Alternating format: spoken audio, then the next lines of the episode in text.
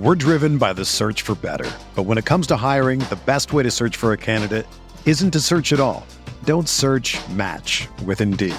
Indeed is your matching and hiring platform with over 350 million global monthly visitors, according to Indeed data, and a matching engine that helps you find quality candidates fast. Ditch the busy work. Use Indeed for scheduling, screening, and messaging so you can connect with candidates faster. Leveraging over 140 million qualifications and preferences every day, Indeed's matching engine is constantly learning from your preferences, so the more you use Indeed, the better it gets. Join more than 3.5 million businesses worldwide that use Indeed to hire great talent fast. And listeners of this show will get a $75 sponsored job credit to get your jobs more visibility at Indeed.com slash BlueWire. Just go to Indeed.com slash BlueWire right now and support our show by saying that you heard about Indeed on this podcast. That's Indeed.com slash BlueWire. Terms and conditions apply. Need to hire? You need Indeed. This podcast episode is brought to you by Coors Light. These days, everything is go, go, go. It's nonstop hustle all the time. Work, friends, family expect you to be on 24 7. Well, sometimes you just need to reach for a Coors Light because it's made to chill. Coors Light is cold lagered, cold filtered, and cold packaged. It's as crisp and refreshing as the Colorado Rockies. It is literally made to chill. Coors Light is the one I choose when I need to unwind. So when you want to hit reset, reach for the beer that's made to chill. Get Coors Light in the new look delivered straight to your door with Drizzly or Instacart. Celebrate responsibly. Coors Brewing Company, Golden, Colorado. Support for this podcast comes from US Bank. When it's time for a new credit card, the best ones do way more than just buy stuff. And that's why US Bank offers credit cards that make every day more rewarding. Earn cash back, score points when you shop, dine out, travel, or binge watch, or get a low intro APR. US Bank credit cards were designed to fit your lifestyle. So make every day more rewarding and check out usbank.com slash credit card. US Bank credit cards are issued by US Bank National Association ND. Some restrictions may apply. Member FDIC. Welcome to another edition of Talking Yang, the fantasy football sometimes podcast that Chris Liss and I do, associated with rotowire.com. Not just associated, we are rotowire.com. So uh, we are sponsored by Fantasy Draft for this episode. We want to thank the folks there for sponsoring us. Go play there if you play DFS, especially their head to heads. Good deals there.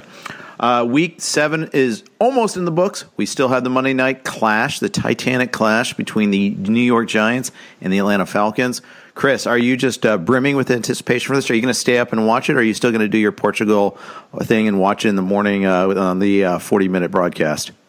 What do you think? You're going to do the 40 minute one in the morning? Yeah. Not even considering If you were 6 and 0, would you stay up for it?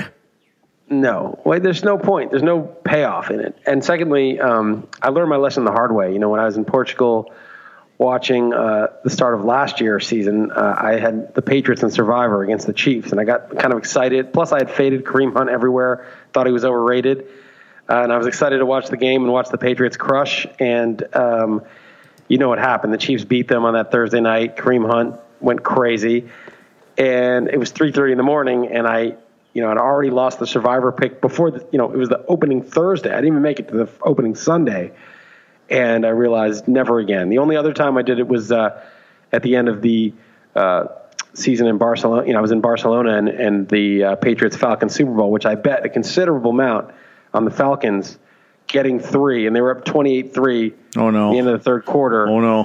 and it was five, it's an hour actually even later than here. So it was like five o'clock in the morning, and my family's sleeping in the hotel room I'm listening on headphones, sitting in a chair, watching, getting more and more enraged, and no outlet for it. I just had to go to sleep and try to like be exhausted the next day and continue with my vacation. So Super Bowl's tough, but for regular season, never again. Last night I recorded the game because I had soccer and I just I stayed in the cone of silence. Uh, turned the channel to make sure it wasn't on that, you know, on that channel when it came on because I knew I'd probably be about in the fourth quarter when I got back put it on like ESPN. First thing I see when I turn it on is their ticker with the score 45-10. I'm like, ah. now you can't watch. but I still had to watch it because, you know, I'm trying to, it's my Bengals. I got to watch it and just see yeah, what the hell went wrong. And knowing that, so I knew what the score was going in. I'm like, ah, this is terrible. This is just terrible. But That's that's a terrible watch, knowing the score. I, have accidentally caught the score before, and I'm always like, how did they get there? How many fantasy points? But it, it's just boring because you know what's going to happen. The other thing that actually can trip you up, though, is you know, so even on the edited version, uh, you can see how much time is there. So yeah. say it's 43 minutes or something. If you're on minute 42 and change, and there's a chance there's a field goal to go to overtime, you know they missed that field goal because there's enough time left. You know, like that's the there's like certain giveaways, but for the most part, the the day after is pretty good. Yeah, well, and yeah, 14-7 in last night's game at the two minute warning. You know, but I know it's going to go ugly. And so it, it, was really bad. And of course, they scored the first play after the two minute warning, three and out, another field goal. It's 24 7 half. Okay, yeah, this is what I expected. The only thing is, I have a lot of Kareem Hunt, I have a lot of Mahomes, I have a lot of Tyreek Hill. So at least I can see that. Finished second in the Stopa DFS thing this week. Uh, if I had gotten anything at all from Tyler Boyd, I would have won it. I was like four points out. Uh, and he was scoreless at the you know targetless I think after at halftime, and I got three garbage time catches basically late, uh, and that wasn't nearly enough. But you know just and I didn't I wasn't even following. I didn't want to be spoiled, so I didn't even like check those DFS standings. I knew I was off to a decent enough start, and other people were doing badly. Uh, it's like, oh, man, I know I got Kareem Hunt going here. All right, all right. He scored the first two touchdowns on receptions, no less. Feeling pretty good. And just and then Uzomah gets the touchdown for the Bengals. Like, okay, that's not good. And you know, just it was just oh, you just knew it was going to be just nothing. That's and that, that's always frustrating too. I, I, literally forgot to enter a lineup this week. I, re- I realized you would have lost anyhow. You would have had a bunch of no. You couldn't even do a bunch of Giants this time. Maybe you would have won. I don't know. I I uh, I don't know what it's impossible to say what I would have done. I don't even know what the prices were. Right. All right. Let's start with a couple of uh, news items. Starting off with again, you know, our time slot on XM. I like our time slot. I like it. I start my day talking, on, you know, on the show. You know, can rehash everything that happened last the night before, whether the sport, kind of, and then I'm off to do whatever I want to do for the rest of my day. You get to finish your day basically with it. Uh, but news breaks after all the time, and in this case, it's the case of the Amari Cooper trade. He goes for a first round pick to the Cowboys. Yeah, I don't think it's that crazy. I mean, he was like the what fifth overall pick or seventh overall Fourth. pick a few years ago. Fourth overall. Fourth pick. overall pick, and he's 24. You know, so some of the guys coming to the league now are like 23. I think Calvin Ridley's like 23, and he was a first round pick. It's a little excessive. I mean, you know, the problem is that this year it's hard for receivers typically to get up to speed in offenses right away. Usually, the first year is kind of a bust. Mm-hmm. But he's still young enough that, you know, if he's a Cowboy for five years, he could be good. He was pretty good. I mean, he he was one of those receivers who came in and immediately got a thousand yards a couple years in a row, two or three years in a row. He had a bad year last year, and he's been hit and miss this year. But he plays with Derek Carr, who sucks. And I don't know about Dak. Where it's kind of it's unclear how good Dak is. It's not really a jury's kind of out still, but maybe a second rounder would have been a better price, but I get it. It's, it's probably a little overpaying, but you know, not crazy. Dallas has a real shot to win the division this year, and I don't know. It's not insane. It's probably a little too much. Uh, good trade for Gruden though. They got a first round pick, and they're going nowhere, obviously. So it's good for them. Yeah. So they have three first round picks next year and two in 2020 so far. Uh, they're trying to you know sell down anything that you know sell anything that's not bolted down. So they're totally you know totally tearing things out. And remember, they go into Vegas next year. I said next year is in 2020. They're going to Vegas, but they're going. They're leaving Oakland. Um, and they're yeah. kind of just spitting on them on the way out. Yeah, I mean, I don't know. I don't, I don't think the move changed things that much, but I do think that they're smart, right? I mean, why would you? They, they should be tanking this season. They they were right to trade Khalil Mack. Why waste two years of his prime before you're a contender? why not get the picks? It, just seems like this they're, they're, doing everything correctly, and we'll see. Why bring in Gruden if you're going to re, you know totally totally tear things down? Though it doesn't seem like the type of coach for that. Uh, well, they gave him ten years. They gave him ten years, so he's obviously on board with that process. Well, right? Yeah, I guess so. I guess I guess that's probably and it's probably his process. I mean, the, the, the, narrative that Gruden doesn't know what he's doing is preposterous, right? I mean, their team sucks this year, and I mm-hmm. thought they'd be a little more competitive, but clearly now they realize that they're not, and they're Lynch is hurt. Not that he's that important, but just the whole team's kind of crap. And Derek Carr, probably not the QB of the future. He strikes me as a, a backup, decent career as a backup. I don't think he's their QB. Probably take one next year or the year after. They could probably get something for him, like the Jaguars might trade for him, or a team needing a QB. So yeah. that would be interesting. Um, that would be something they can get you know, second rounder for. I was joking on Twitter. I said seventh rounder, but maybe they get a second or third rounder for him. And it's hard to trade receivers during the year, and I think the trade deadline is it's soon, right? It's in October. I know that. I think it's the thirtieth. Uh, okay, so the end of October. So yeah, which isn't know, that far away, guy, by the way. It's like eight days from now. It's weird that they traded a third rounder for Martavis Bryant because it's kind of going the other direction. But uh, you know, he should. I think he could actually be good. Jordy or him, someone's going to you know get run, and it might be Bryant. It's Martavis gonna, Bryant who's appealing a suspension. Right. Uh, Jordy and Seth Roberts. Those are your right. top three right now. Uh, the other thing that's kind of interesting, uh, Amari Cooper just had his bye week. Now he's got another bye week. So yeah, he well, has some time to learn the, uh, the, the Cowboys offense. But guess what? He's also coming off a concussion too. Let's not forget about that. So he might not have played anyhow this week. we don't know what his status is. They yet. always play. They always play after a bye week for the concussion. I mean, in concussion, only in baseball do concussions go on more than a week. Yeah, I guess. I guess so. When, um, and when do you ever see it? Every time they get concussed, they're back. Yeah, you're probably right. It's probably very right rare, unless that. they've had multiple ones. And and I think somebody told me it was. This is not my theory, but even though I am a concussion theorist, obviously. Yeah. But that in baseball, they haven't weeded out all the concussion sensitive people. In football, they have the people who couldn't handle concussions and bounce back quickly. They didn't get through college. They probably didn't get through high school football. So those guys are already been weeded out. Whereas in baseball, you could probably you know, a lot of them have gotten concussions from crashing into the wall or getting hit by a pitch, but probably a lot of them never had a concussion. And they get one and they're like, oh man, I, I'm dizzy for six months. You know, Mauer, Morneau, a lot of these guys, for Corey Koskie, it messes them up. But I think in, uh, in the NFL, like you're, if, if that's going to mess you up, you don't even make it to the NFL. That's true. That's I, it, it's kind of cold hearted, but it's true. Probably you're, you're probably selection. accurate about that. Selection. Uh, it's, uh, I don't. I can't test it, but it seems like that it makes sense. Test it on yourself. Uh, I won't volunteer for that because I'm not going to make the NFL. Oh, I guess I've already been weeded out. Uh, so okay, but a t- couple other things from this uh, that I wanted to talk about too. Uh, this is the second trade that we've seen so far.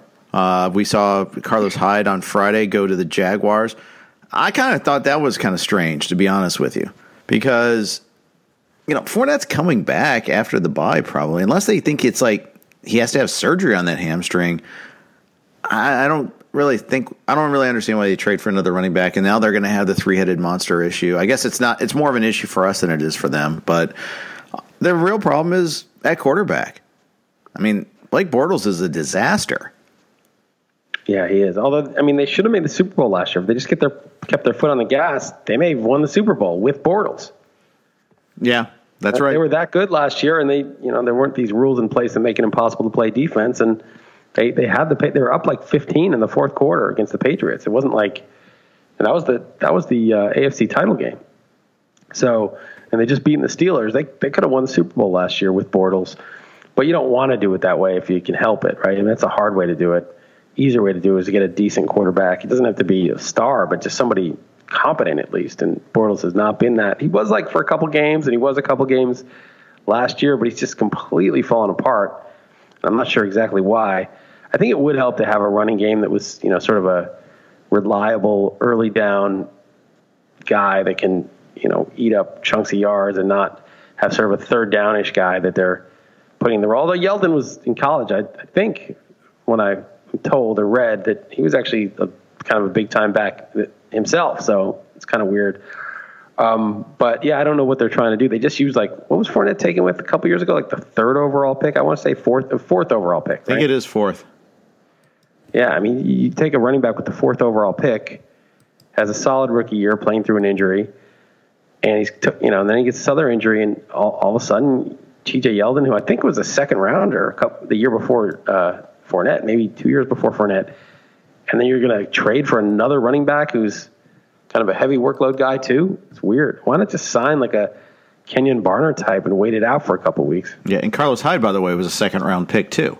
So it's not like uh, he, he's some scrub too. It's three guys like that. Uh, yeah, it, I, I, I, it's sometimes weird to kind of see some of these moves happening and, and try to parse out what is happening. But the other thing about the Cooper trade was that the, apparently the Eagles had offered a second round pick for him. So it's not just Dallas being desperate and being, you know, haha, Dallas gave up a first rounder for him.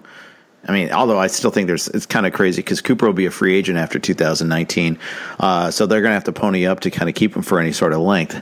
Uh, but, you know, it's, he had some currency out there compared to like Josh Gordon, who, you know, the, the Browns took away all their own trade leverage by saying they were going to trade him before day X, you know, like, okay, well, we'll give you a token offer.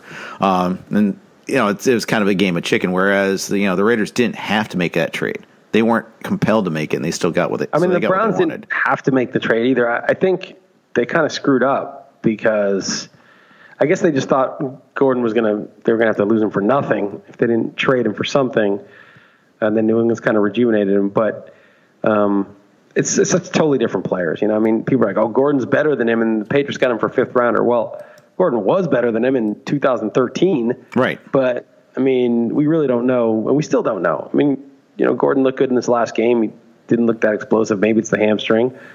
Who knows how long he'll keep it together? Right. He's now like 27 or 28. Cooper's 24. It's it's not really a one to one comp. I mean, I, I think you could make the argument both ways. Who's better? Obviously, the fifth rounder is a better deal. I'm not sure why teams didn't pony up a fourth rounder just to, just to take a shot, but I guess you know they don't want to look stupid. I think there's a lot of teams that are afraid to look stupid and waste a pick if Gordon ended up flaming out. The other trade, uh, I mean, not the other news item, not the other trade. The other news item that I want to talk about was the uh, Jaguars name that uh, Bortles is going to start uh, the Saturday, uh, the Sunday early, early, early game uh, against the Eagles. And but he's on a short leash, and Cody Kessler is going to get first team reps in practice. That yeah, kind of a conflict you would think between the two th- the two statements. Yeah, well, I think that Bortles probably has experience dealing with London and that whole trip, so that's probably why they got to use him this week. It'd be kind of crazy to throw someone in there that's never done that over someone who's done it. I think. Really? Do you think Kessler. that's really a thing? I think it's yeah. I mean, you're like adjusting to a crazy different situation. Yeah, I think maybe like having experience matters, and also it's not like Cody Kessler lit it up. He was also really bad. Yeah, he moved the ball more, but like he threw a pick. He had five yards per attempt. It wasn't wasn't pretty. So it's not like he you know took the you know took the game over by storm. It wasn't like Mayfield coming in for Tyrod Taylor that game against the Jets. Right, and instantly firing everybody up. Yeah, he put another ball on the ground too that they recovered. But yeah, so that's three th- three fumbles between the two quarterbacks combined. Yeah, I just I thought I totally read that game wrong. I really thought that Jacksonville would be better at home once they got home. There, you know, and of course, the narrative was the defense was going to just wreak all sorts of havoc on that uh, offensive line for the uh, Texans. We and, were spinning that narrative. That was us. It was our narrative. Yeah, but I, I also read something else like, ooh. You know, Bortles is much better at home, and I, I started buying into that. I actually put a DFS lineup in there with him. that was a waste. Nice. Just light that fire on money on fire. Uh, yeah, it's not like the Texans did anything. Watson only threw for 139 yards. He had 5.8 yards per attempt in this game, uh, too. Uh, he, he, had seven rushes for 13 yards. He did nothing really in this game. I'm worried about Watson. Uh, you know, he had he had to take a bus to the game last time. They said that that won't be something they'll need in the future, but yeah, they can't protect him. I, I'm it's that's still a big problem for this team. Or if they try, you know, if they go all out to protect him, they're taken away from the rest of their offense. He's not the same guy as last year by by any by any means, and it's because this offensive line is just junk. Yeah, but I mean, they survived probably the worst test they would have. So maybe things are turning around a little. Maybe they're turning a corner. I don't think so offensively. I think they just took advantage of field position. Might be. They, they didn't do much, but sometimes you don't have to do much either. So you just hand it off a lot. I mean, when Lamar Miller's getting 100 yards and a touchdown, you know, you know it's an easy game. Yeah, I mean, and the thing is, he carried four and a half yards per carry. So, I mean, maybe they just had this game plan. You know, and I'm going to have to rewatch this game, and that's just going to be total utter drudgery. But uh, I'll do it um, because I care. Uh, but it's it's later on my list of re-watches. The good thing is, I mean, uh, there, there's fewer to rewatch because there's an extra standalone game, and so and then I made a point of like making like Patriots Bears a kind of treat that as my primary, and then like I keep an eye on the other games via Red Zone on one channel, and the primary actually has one game on the grid channel, so it was a little bit easier as opposed to like when the Bengals are playing among those games. Then I kind of just lock in on that game. Yeah, I usually I usually have Red Zone as my big screen, and then I'll open two windows for individual games, and then the, the real task is just muting them before the commercials come on. And the commercials are always louder, so I'll be. And the other challenge is there's like three audio feeds going at the same time. So it's like I'm listening to three different announcers talk at once and watching, you know, the red zone and then toggling between the other ones. And then if I'm not careful, I'll hear the music for a commercial and I'll have to get and pause that. And then I pause it, and then when I think the commercial's over, I'll fast forward it back to the game. And that's my that's the way I do it. Yeah, I can only have audio on one. Otherwise, it just it's too distracting. It's too hard to concentrate. It just bothers, bothers me too much. It's just an aesthetics thing. Quick uh, sponsor note. Uh, we want to thank QALO, the functional wedding ring, for sponsoring us. QALO is the name in silicon wedding rings. Uh, QALO rings are designed to ensure your hands are safe and comfortable in the workplace, the gym, the outdoors, and everywhere in between. Unlike traditional metal wedding rings, QALO rings allow you to keep your ring on in times where a traditional metal wedding ring would need to be removed. QALO rings allow people to live their lives safely and comfortably while representing their commitment to their spouse and family. QALO has created a special code for our listeners. Use code ROTOWIRE at checkout to get 20% off your order. QALO is the choice of firefighters, military, law enforcement, carpenters, electricians, and mechanics for everyday wear. Available in 18 different styles and over 50 colors, QALO is the preferred ring of pro athletes. NFL players Kirk Cousins, Andy Dalton, Jordy Nelson, Derek Carr, NBA MVPs Steph Curry and LeBron James, and MLB All Stars Mike Trout, Bryce Harper, and Kris Bryant all trust QALO on and off the field. Visit QALO.com and don't forget to use code ROTOWIRE at checkout for 20% off your order. Thank you, QALO, for sponsoring Talking Yang. All right, moving on, Chris. Uh, one of the things that uh, we talked about. QALO is not, not related to Caillou, the cartoon, is it?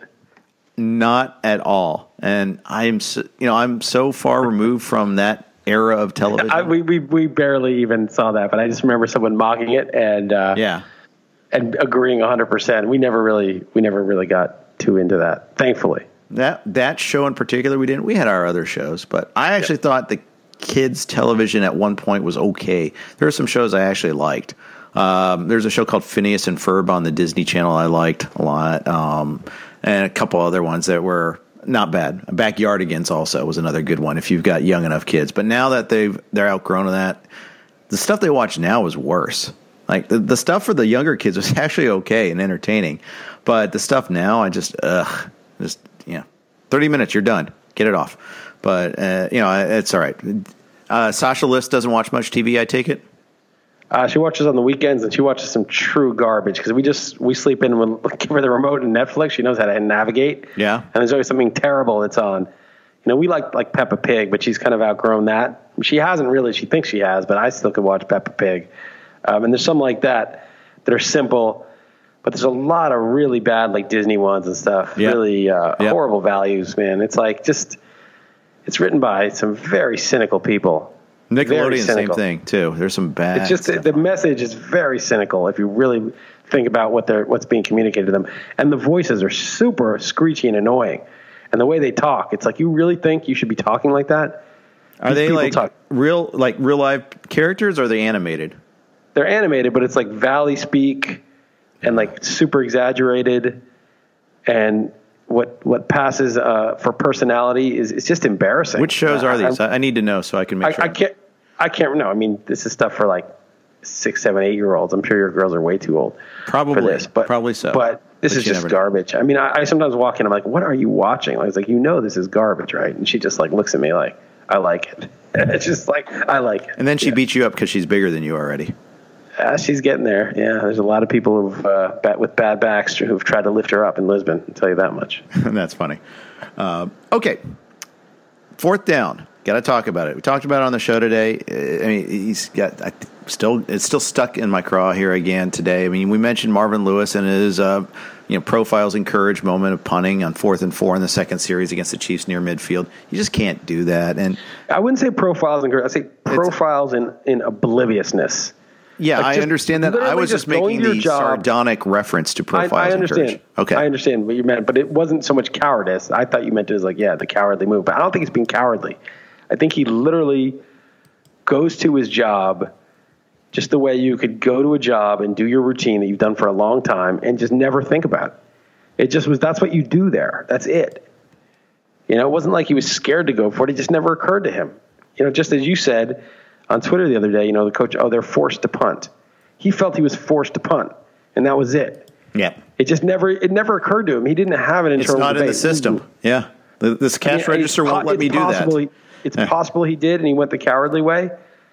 But I don't think I don't think those guys, the Garretts and the Marvins, have a real debate about it. They, if someone calls them out and their owner calls them out, like Jerry Jones did with Garrett, you might think of it then. But it just seems like this is just what you do. This is just the lesson I've learned. That's it. Period. I think you're right. I think you're absolutely right about that. And I, I yet no, you know, he gets asked about it and he's so dismissive in the media. Last week I told you about that uh, against the Steelers. That's the one that's still, that was the, okay, time to reevaluate my fanship, uh, my fandom. Uh, just the fact that he, just didn't even consider it. It's like, no, no, this is, this is what I do. And he didn't, he, yeah, yeah. I, and I don't think I'm being a stats bro by being this way too. I just, you got to think about this through. You got to give yourself the best chance to win these games. And yeah, I don't think I don't think you're being a stats bro or the the Ted Bell term stats bro in that sense. I think the stats bro would be like, you know, assuming that Bill Belichick's an idiot for taking Sony Michel in the first round. You can disagree. Just because it's Belichick doesn't mean he doesn't make a mistake or he's always right. Mm-hmm. But he probably had a good reason, you know. And like your studies have shown, you just don't take a running back in the first round. It doesn't make any sense. That mentality when you're applying it to someone who's won five Super Bowls or six Super Bowls or whatever they've won, and I would just say, you know, it's probably not one of those things. You could say, well, I wonder what he thinks about it. You know, I, I wonder what what the thought process was. I, I, don't I don't see it, but maybe he's. You know, I would be a lot more um, open minded to the fact that maybe that sort of blanket rule is not the always correct. Right, and you know, it's always a matter of which team you're talking about too. I mean, you, where they're at. This is a team that makes the, the playoffs every single year, makes the Super Bowl like every other year at mo- at worst. Uh, yeah, they they they might be more of a finished product, and they think that they need this. And the fact is, getting Michel back made that offense better. Getting being a running team, alternating him and James White worked. That was the best part of their offense and now they're out without Michel for a few weeks. It looks like uh, the, MRI, the MRI came back showing no structural damage, is what they said. It's a week to week basis. Yeah, it means he's not playing this week, obviously, but it might be in two weeks. You know, the Pats, the one thing they they, are kind of tight with information, uh, even still. I mean, the fact that Michel was considered a game time decision for that Sunday night game a week ago was kind of frustrating as all get out. But uh, that also happens too. But yeah, I, I agree. And the thing is, it's a good idea to try to avoid dogmatic statements like my just my current dogmatic statement I just made. But you need to, you know, look at the context. Look at everything that's going on uh, with that team. Look at their, where they are in the cycle of things. Look at what they saw in this particular player. It might make more sense. And well, you can't give that credit to every team. We will, you know, this is one time where appeal to authority actually actually kind of applies a little bit. Well, I know I wouldn't appeal to authority. It may be, it may, yeah, it may it, no, it, I'm not. I'm saying it may be a mistake. I'm just saying the fact that you think that he's just too dumb to realize his mistake is stupid. Yeah. You see what I mean? I'm not saying that he's wrong or that he may have made a mistake or that he knows everything, but that when you're questioning a guy who's won that many Super Bowls, I think you should probably say, I don't see it. I'm not sure what he was thinking. I'd be really curious to know. Not like he's an idiot. He doesn't know what he's talking about because he does know what he's doing. It's just that doesn't mean he's perfect. It just means the presumption should be that there's probably a good reason they did that. I also want to say more generally, a football team's a complex system. Right. And so it's very hard to know like how one part will affect it. Sometimes you remove a part, it's like Jenga. You remove a, a block and nothing happens. If you remove the wrong one, the whole thing collapses. And you don't really know what that block is. Now, usually it's the quarterback. But the Eagles lost Wentz and the, the stack stood, the tower stood. So Sometimes that's not the piece. Other times somebody loses a defensive tackle who's really key and the defense can't stop the run and the whole thing falls apart. There's, you know, hitters counts for the opposition. I think that usually the quarterback would be the piece that, you know, you can't really do without, that that's the important piece. But had Brady gotten hurt, we didn't know who Garoppolo was last year. Maybe the Patriots would have won the Super Bowl or didn't, you know, at least gotten there with Garoppolo running the offense instead of Brady. And to be honest, we still don't know what Garoppolo is. We don't entirely know what he is, but we know he's probably at least good, at least decent. So the point is, the things you think, you know, would be the case, or the things that are often the case or most likely the case, aren't always the case in every complex system. They're all a little bit different. Every team's a little different. And some teams, they need this one particular ingredient to be sort of the finished product. Another team needs a different ingredient. And just because usually the quarterback's most important, and usually, you know, the running back's not that important in many cases, and most running backs of a certain skill set are not, you know, are easy to find or interchangeable. Don't presume that's always the case. And this is a guy who's not only won all those times, but he's sitting there looking at his team, looking at the personnel, having coached it for all those years, and that was the pick he made. That doesn't mean it's right. It just means you should be giving him credit for the massive amount of success he's had and, and the fact that he's observing it at a level that you can't possibly. It doesn't mean you're he's right. It just means don't be dismissive because it doesn't fit the rule that you have for yourself. Oh, quarter, running back first round, dumb pick. Okay, so that doesn't fit your rule, but that's a stupid way to look at it. The smarter way to look at it would be like, okay, usually I wouldn't take a running back in the first round. I wouldn't think the Patriots would, but you know, does he know something we don't about this particular back, about this particular the way this team is set up, about the way things are constructed? Yeah, you, you'd give him the, the benefit of the doubt, and that's what I don't see sometimes. I think you know they think that that that because you know that things usually happen a certain way, that that means it must be all the time. I'll, I'll give you a, a, joke that my friend told me. He said two statisticians go hunt, hunting. One of them shoots five feet to the right of the deer. One of them shoots five feet to the left of the deer, and they both say, "Got him." You know, and it's like, no, you didn't get him you on average you got him, but you didn't get him. And mm-hmm. I think that's a lot of kind of what goes on now. Is like on average you shouldn't take a back in the first round, but what about this year? You know, what about given the set, setup for your particular team and the players that were left right at that pick? You know, what, what about that? And I think that's something that, you know, that's a tougher judgment call. The individual situation's tougher, even if, in general, you know, if you didn't know anything else, are you, you know, you're saying next, you know, in 2022, the Bengals will have the 31st pick. You wish they did because that means they made the Super Bowl. Should they take a running back? In a vacuum, you'd probably say no. I'd rather than take a quarterback. Know nothing else. But that's not the situation we were in. We were in a situation where Belichick has a lot of knowledge about this, this very the specifics. And so again, you don't just defer to him, but you at least give him the benefit of the doubt. Support for this podcast comes from Wild Turkey Kentucky Straight Bourbon Whiskey. Let's tune in to their one on one with Jamal, a real bartender from Old Fourth Ward in Atlanta. I really get into the backstory of whatever I'm pouring, out of respect. There are literally years of experience behind these bottles. Wild Turkey, same recipe since 1942. If you want a true classic, this is what you want to order. Wild Turkey Wild Turkey Distilling Company, Lawrenceburg, Kentucky. Copyright 2020, Campari American, New York, New York. Never compromise, drink responsibly. Right. The thing is, we don't always give everybody else the benefit of the doubt. You and I both do a lot of second guessing. Uh, and I sometimes wonder, you know, in our position, dudes doing dudes on a podcast, dudes on Twitter, you know, what are they doing? And I, the example is more of a personnel one, which is one where I'm least qualified to make that. But I, I frequently wonder why doesn't Duke Johnson get used more? I asked this question on Twitter, and I'm un, unsatisfied with the results. So I'm going to ask you instead, and I'm sure I'm going to get satisfaction out of it. What am I not seeing in Duke Johnson uh, that everybody? You know, it's not just Hue Jackson. I feel like it's been even before him that this this has been an issue. Maybe I'm wrong about that, the timeline there, but. Uh, it, different offensive coordinators at the very least. You know, they trade away Carlos Hyde. He still only gets four targets. He gets one carry. The previous week, he looked really good. Uh, this week, barely see. You know, he's barely heard from. What am I missing? Well, first off, you're missing that Duke Johnson last few years. Last year he had 74 catches for 693 yards and three receiving touchdowns. So he got 93 targets last year. Uh, his first couple years in the league, he got 72, 74 targets each each year. So he's had over 50 catches every year of his career. This year he's being underused, and I'm not exactly sure why. But, you know, he's, I don't know how great of a between the tackles running back he is. He's more of a change of pace, and they had two running backs on the roster in Hyde and Chubb. So they didn't really need him as a runner. I don't know why they traded for Hyde and drafted Chubb, just like I don't know why they traded for Taylor and then drafted Mayfield. I don't know why they're trying to get redundant on some of these positions, but they did.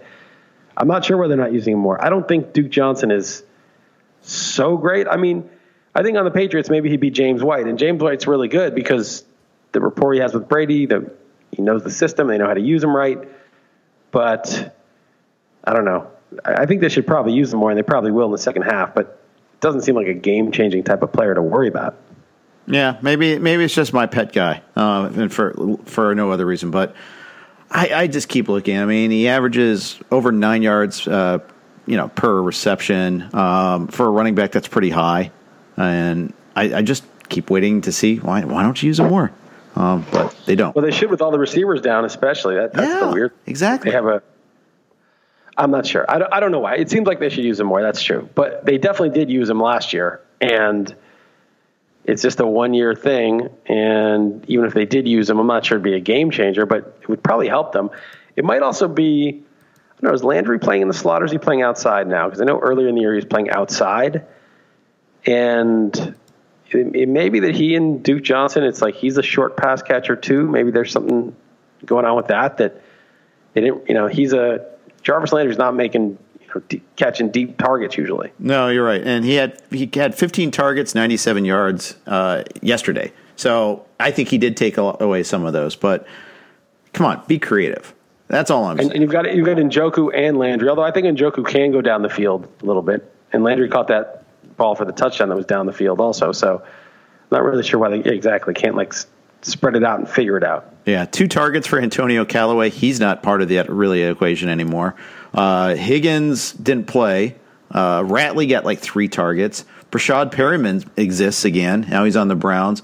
He actually got one, only one target. So uh, the answer, it's still not an answer to me. I don't, I just don't understand. Uh, they they had a really bad first yeah, half. Too. I, I, don't, I don't think it's a serious team. Yeah, yeah. I don't think so I'm, either. I'm not really sure. Give it a couple games. Yeah. Okay. I can't wait. I'll, I'll be watching avidly or not. Uh, let's let's take care of uh, the other uh, live read we have. Uh, I want to thank our sponsor, FantasyDraft.com, for uh, sponsoring this podcast. Some of the features for a Fantasy Draft is they have super flexible lineups. For instance, for the NFL, there's no kicker, and you can draft four running backs if you want. In the NBA, the lineups are even more flexible. You want five guards and two centers? No problem. A couple of the things they have, contests they have this week. They have the hundred thousand dollar run and gun weekly feature uh, GPP. It's a twenty five dollar buy in. Uh, they have the five hundred thousand dollar Fantasy Draft championship, hundred thousand to first, and weekly qualifiers happening now through. Uh, it's a week sixteen final. Uh, and then it's a rake free head to head contest for uh, uh, under two hundred dollars or half the rake for the other guys for the other guys for the rest. So that means if you and a friend are in a hundred dollar head to head, the winner gets two hundred. Fantasy draft takes no fees.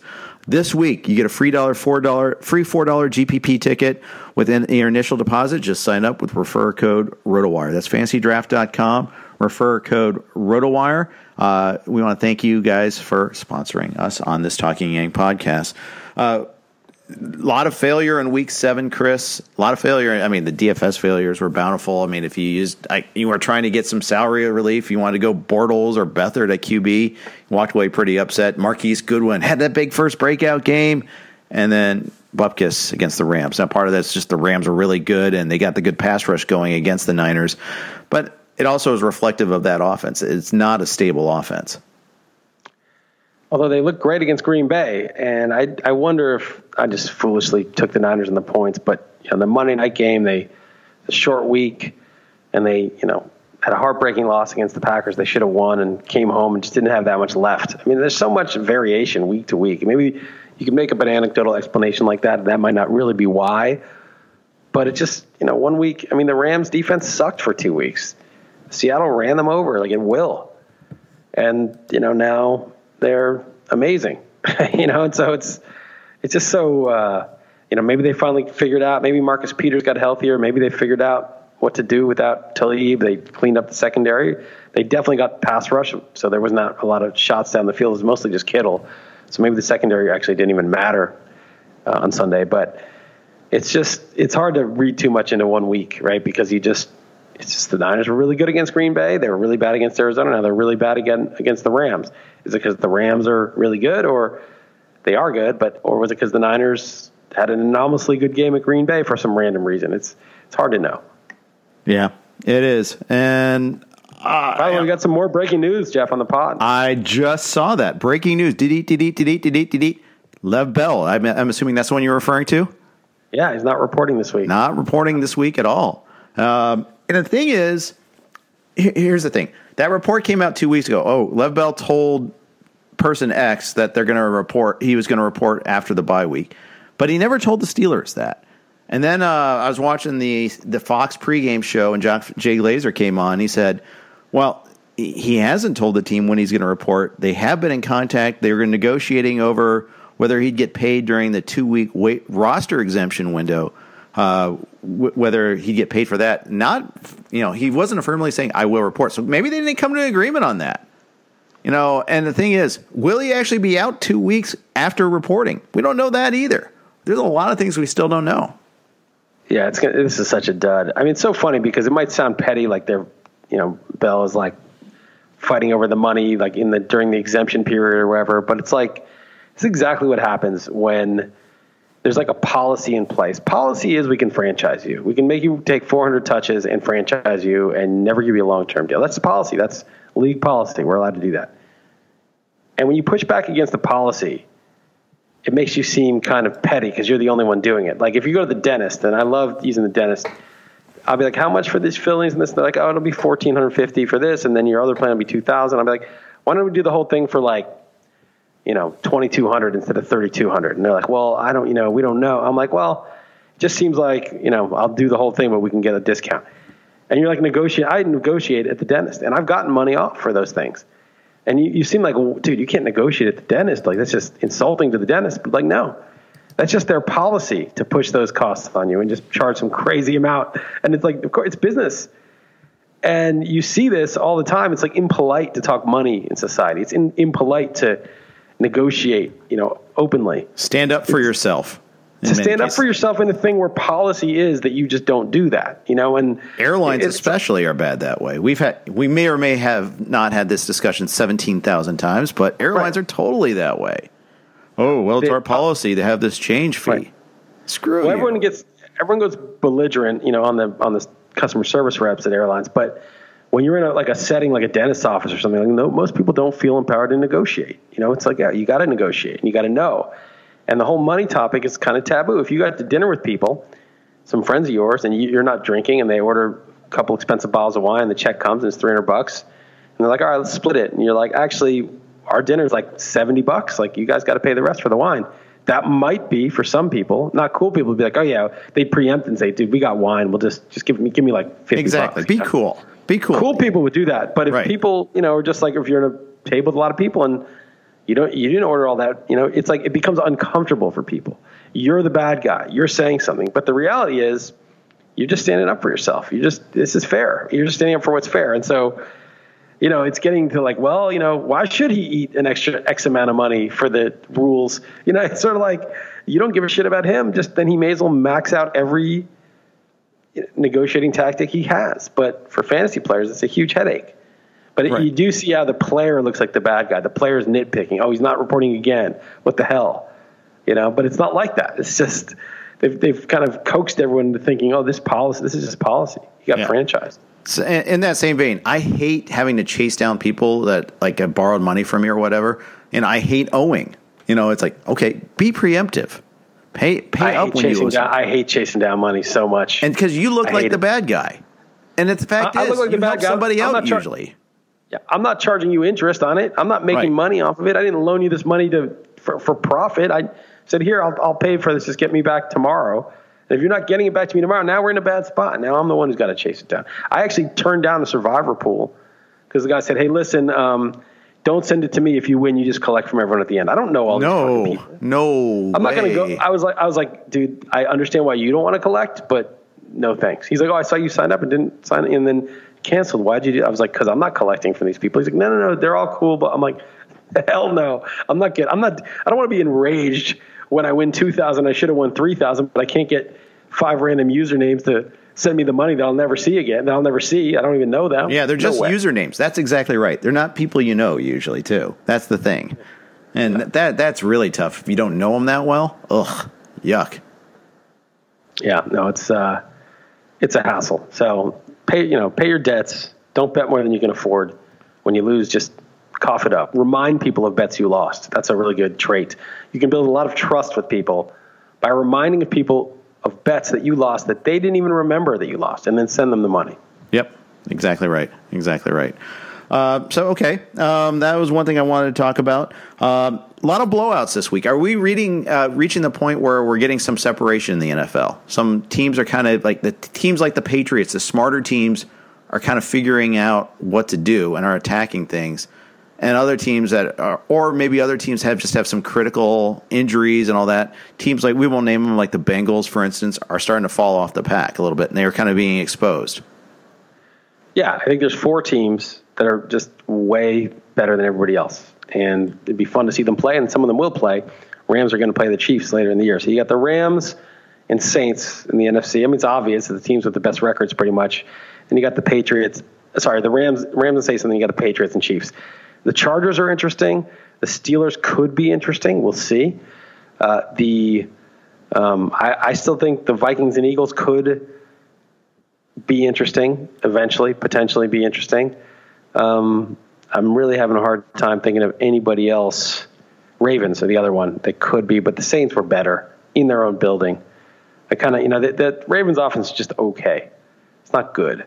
Yeah. I think the offense is kind of king now with the new rules. Not that the defense doesn't matter. I also think the Saints' defense is better than it was earlier in the year. They've it's kind of figured that out a little bit, yeah, too. Much better. Much better. Yeah. Saints play Minnesota at Minnesota in the Sunday night game this this upcoming week. Uh, so that should be an interesting test, too, to see how just how interesting Minnesota is. What do you think, pick them? You think it's a pick 'em? No, I think Minnesota's got to be a favorite. I would say Minnesota two. I would say Minnesota minus two, maybe one and a half. I think it's a straight pick. When do you do your exercise where you estimate guess. the lines and then look at see what the real line is? Tomorrow morning. I don't want to look yet because I don't yeah. want to spoil the other one. Yeah, hold I'm on. Say hold on. That's fine. We, but if anything, it might even be Saints minus two or something. But I think it's a pick at Minnesota. No, I don't think so. All right, I, you'll see. I will see. I, am saying pick 'em. You're saying plus two and a half or something, right? Yeah, I'm saying plus two, maybe one and a half, one and a half to two. Well, that's splitting hairs, but yeah, okay. Yeah, but I'm, I'm saying more closer towards between it. But I do think that the Saints are cons- going to be perceived as a better team, but I just don't think it's going to be that much yet. I mean, Minnesota's kind of finding their way. They, they I think, kind of are, kind of. Yeah, and they've had a ton of injuries lately. I, if they're healthier now this week, then I think they'll be pretty close. But I think that's going to be a good game. It's one I'm interested in. Here's a team that I think is the uh, one of the mystery teams in the NFL. They could be interesting, and they're facing Baltimore. They're hosting Baltimore. That's Carolina. Fourth quarter comeback was really strong against the Eagles. You know, a lot of people are wringing their hands about the Eagles, but what about you know Carolina? I mean, they're not bad. I just you know they, they are kind of baffling at times. They lose. I mean, I think because they you know they lost to the Redskins on the road. Uh, they they they lost to the Falcons. Um, they did lose the Falcons, right? Yeah, they lost to them. Yeah, they lost in, in Atlanta. But the thing about Carolina is they're kind of a weird wild wild card because Cam can play so well and be so unstoppable when he's you know third and twelve and converting a first down and all this kind of weird thing. I just don't think that Ron Rivera, the defense isn't as good as it was last year. The Ron Rivera coach team, just don't think they're kind of like a weird wild card. They they may go nine and seven and they're kind of like the Bengals of the NFC. I was going to say that. I was going to say that. They're like the Bengals of the NFC. But yeah. they're not. The Bengals are more boring. I mean, the Bengals are. I mean, the Carolina's a boring team to watch. I'm not saying that. I mean, the Bengals are more boring in that like Andy Dalton's a pretty traditional quarterback. They have a number one receiver, and they're you know, workhorse back. They're pretty traditionally built, the Bengals. Whereas Carolina is a weird team where a running back sometimes their number one receiver. They don't really have a number one receiver, but they have all these high draft picks that are in the mix somewhere. But then yet Jarius Wright is getting handoffs and targets, and you know they have Olsen back, but who knows when he's going to be hurt. so just such a weird, such a weird team. Panthers. They are, they are very weird. Um, I, I, think that the Chargers are interesting, ex- except for their, you know, the whole. Like, that's the thing is, they're you know, Chargers are five and two. They're only a game behind the Chiefs, but they they they also lost directly to them, and that hurts them. Uh, but and and they have no home crowd whatsoever. Uh, yeah, no one wanted them to go there, but they're kind of they could be kind of good. Well, Bosa come back, could come back, and then all of a sudden the defense. Or he could have surgery. Well one of the two. I mean, they right. don't know what's going on with Bosa. But I mean, their their defense has been good without him the last few weeks. If they ever yeah. got him back at full strength, it could really be a game changer. And you know, they, I think maybe Anthony Lynn, I used to think he was a bad coach, but maybe he knows what he's doing. Like sometimes I start to think, you know, there's, there's like organizations that are just incompetent and you're never going to win with that coach. And then sometimes I start to think, oh, well, maybe this guy's figuring it out. I can't remember what it was that made me think that, but there were a couple times they did some stuff and I was like, oh, Sandy, you know, this is not the, this is not your, you know, your father's Chargers, not your father's, but our Chargers when we were, you know, five years ago, that they're always self-destructing. Maybe this team's different. Yeah, I could buy. I could buy into that a little bit there. I mean, it's just so hard to get past that DNA. It really is. Um, but we'll, we'll see. Uh, I, I do want to see more of their games. That, that's a that's like a game I usually want to see. I get frustrated because they, you know Rivers is so good at spread, spreading it around. I want like the narrow tree, and he's like he makes receivers out of you know Sajiri Tutu and things like that. Uh, you know, you see Tyrell Williams Seiji, Ajira Tutu. Did I mess? Did I mess that up? Of course I did. That's okay. Uh, we have more breaking news Liss. Huge breaking news that I know, everyone I know saw what coming. Yeah, I mean Marshawn Lynch is that the one? That's going not on IR. news. Yep. That's not breaking news.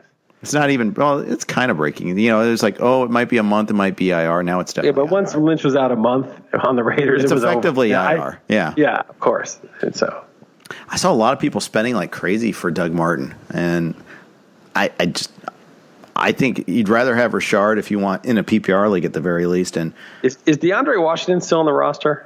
I think so. I think he is. Um, he just hasn't done Because it, this it, year. it's you know sort of open season at this point. You know, once they Yeah, he totally. is. Yeah, I mean, because you'll see Martin flop, and then Richard will be the third down guy. Who knows? Anyway, it's not like this is deep league, you know, stuff. But Yeah, I don't think Richard's going to get a lot of carries. So if it's not Martin, it's probably DeAndre Washington or someone you know that we don't know about yet. Yeah, Richard does won't get carries. That's that's right. He will not. Uh, he looked good in the passing game uh, a couple of times. I saw a- against the Seahawks. He looked pretty good in a couple of plays. Uh, I, I seem to have caught a lot of rewatches of the Raiders this year, and that's my own fault. But he he's looked all right. He's looked like he's been able to make a guy miss or like get that extra yard after contact and things like that that other backs don't always get. So I, I was kind of impressed by that, but.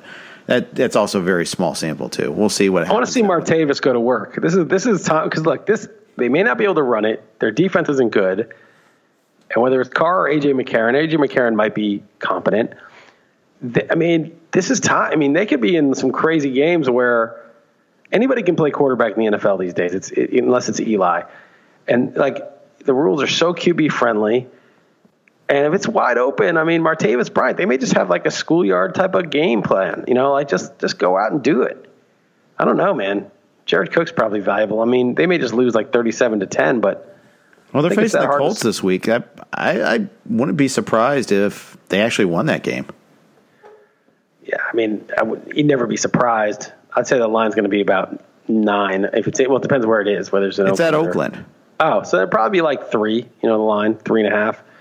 Colts And, as a uh, road favorite. Oh, Okay, I they'll be can- a road favorite. They'll be a road favorite. I'll take the Raiders. sure. I'll take the Raiders. I, I'm I almost know what the positive I'm going to take I'm, I'm going to make it around three. Colts minus three would probably. I'd, be I'd make it a pick 'em. The Colts have won twice, two games all year. No, no, I'm not. Okay, I'm not saying my line's minus three. I haven't, I haven't thought about it hard enough. But I'm saying I think the line will be minus three. Okay. Well, the funny thing is, the Colts because they won in a blowout, they're they're two and five, but they have a, a positive score differential this year. Right? I mean, they've been they've been toe to toe with a lot of teams. You know, they they didn't even get blown out by New England in New England a couple weeks ago. It was you know it wasn't a It's 14. close game. And they get a 14, garbage time but- touchdown to make it. Oh yeah, maybe they went twenty one to fourteen. Same kind I of with the Jets. I mean, they lost by eight, but It was like Andrew Luck working his magic, his uh, backdoor cover magic, trying to work it. Yeah, he threw a touchdown pass with uh, 151 left to make it an eight point game. So, you know, when you have to get an onside kick to have a chance at the tying score, it's not really that Yeah, close. yeah, yeah. No, it's not. So, there's that. But I am, I mean, the Colts are getting better, and Luck looks great ish. I mean, his receivers are kind of eh. Uh, Rogers has been okay. Obviously, Hilton caught two touchdowns. Uh, but the week before his, his against the Jets, the, the the receivers were terrible. Uh, when they don't have Hilton, it's just a pretty weak crew. Yeah, I mean, but you could say that about almost any team having a Hilton level receiver if you remove their top guy. Okay, good know. point. Okay, so uh, let's just say this: they have a weak supporting cast. I don't think so. I think when you have Hilton and Ebron, and if Mack looks pretty good, it's not that bad. Chester Rogers looks like an okay receiver. It's not that bad. Okay. All right. I wouldn't call it weak. I'd call it average. Yeah, maybe, maybe so. I I just don't. I always I have this expectation of having a decent second wide receiver, and I guess Rogers might be decent. I don't know, but He might not. He might not be decent actually, but just when you have an elite number one and a pass catching tight end, and Hines looks like at least he's a serviceable pass catching back, and it's not that bad. Yeah. Yeah. And you know, they they you know, maybe they get O'Doyle back at some point too and that uh or Jack Doyle, excuse me, not O'Doyle. I don't know why I say O'Doyle, but uh, they get him back. That that changes things a little bit too. Mack's back. That that's made them better. Yeah, maybe so. Maybe I could buy them being a sneaky candidate. Hey, that end of AFC South is still open. I mean, the That's Texans wide are- open. They're out. The. Texans have won four in a row. They're four and three, and everyone else is three and four or worse. But I, I still can see uh, the Colts making a run. Could happen. We'll see. I, So- I still hope Jacksonville does it because I want to see a team that has like a puncher's chance to upset somebody in the playoffs. There's just no point. Maybe the Texans, if if Clowney and Watt, you know, Watt's been really good this year, and if they kind of get it together. Bill O'Brien is such an idiot, though. I can't. I just can't. I can't see it. But I think you know, I want to see Jacksonville's defense come together and figure out how not to destroy the game on offense, and then be a dangerous team. game. Nice, well played. Well, no. Well, I mean, you know, because you, you want to you want to see wild card games where like, well, look out, like Jacksonville looks like itself again, and they you know they beat the Steelers and they were good last year. So you want to see playoff games that are kind of dangerous every single game, even against the best team. That's true. It is true. I think the Colts defense could come around. They got a lot of young guys that I feel like they're going to get better over time. And I, I think you give Andrew Luck a health, get a healthy Andrew Luck and a better functioning Colts offense. That's a puncher's chance too. I mean, I, it, and it's going to be a higher scoring game, which also appeals to me instead of a game grounded into the muck. Yeah, I mean, Luck. I think Luck is really good. I've seen a couple seasons where he's kind of playing hurt with terrible, a lot of bad players around him, and still just slinging it all over the field. And I think he's kind of back to what he was. I think he's. I want. I don't want to say he's underrated. He was the first overall pick and considered a generational prospect. And given the expectations, he's actually probably on balance in terms of results disappointed. But I think the player himself is like a top five ish. I mean, you could make an argument of Wentz versus Luck versus Rus- Russell Wilson. I know the results of those other two guys are better so far, but just in terms of, I have him right up there with all, all those guys. Okay. I can see When it. too. healthy. When healthy. when healthy. Yeah, and I have zero of him this year, and kind of, and I, for a while I felt pretty good about that, and now I, I could be wrong. Could be wrong about that. I do have one or two Hilton shares. I have a couple Marlon Mack shares, uh, and I, I do find that their games are watchable at least. So that that puts them in the uh, that uh, better than at least a third of the NFL at least. So they've got that Two thirds, Yeah. Two thirds are unwatchable. I'm I'm not as pessimistic as you. Three quarters are unwatchable. Maybe there's three watchable teams. No, it's, it's, Just as many bottom five Chiefs. coaches are unwatchable teams. Is that right? Yeah, that's right. No, it's the, the, the Saints, Rams, Chiefs, and Patriots are all watchable. And then the Giants are watchable because I got Odell Beckham and Saquon Barkley, and that's about it. That's right. Okay, that's going to uh, close up uh, today's uh, talking. Unless you got anything else you want to throw in there, Chris? Yeah, I just want to say, you know, the two teams that are in the World Series, I haven't really been paying close attention to the playoffs. Those are my two most hated teams in baseball, the Red Sox and Dodgers. I hate those two teams. And anybody with them. I was rooting for the Brewers. I don't like the Astros, but I was I'd rather them than the Red Sox. What a disaster. Yeah, I. Yeah, I like the. See, the thing is, I like the players on both teams, and I don't. Obviously, I'm not a Yankees fan, so I don't hate the Red Sox like you do. Um, I hate the Dodgers because of what they've done to their fan base. You know, not being able to watch the damn games. I mean, that that's, and also it's kind of ingrained in me in my DNA. As a, uh, Reds and Dodgers used to be a thing growing up. So is all you know, Reds versus Dodgers. They used to be in the same division. It used to be those two teams every year, and so that's why I can't really root for them. Uh, but it, yeah, and, and, but at the same time, I like, for instance, Cody Bellinger a lot. I, you know, you love Puig. I love Kershaw. I like Puig. I like Jens. I like, Kenley Kershaw, but Jansen I, you a lot. I just hope both these teams lose.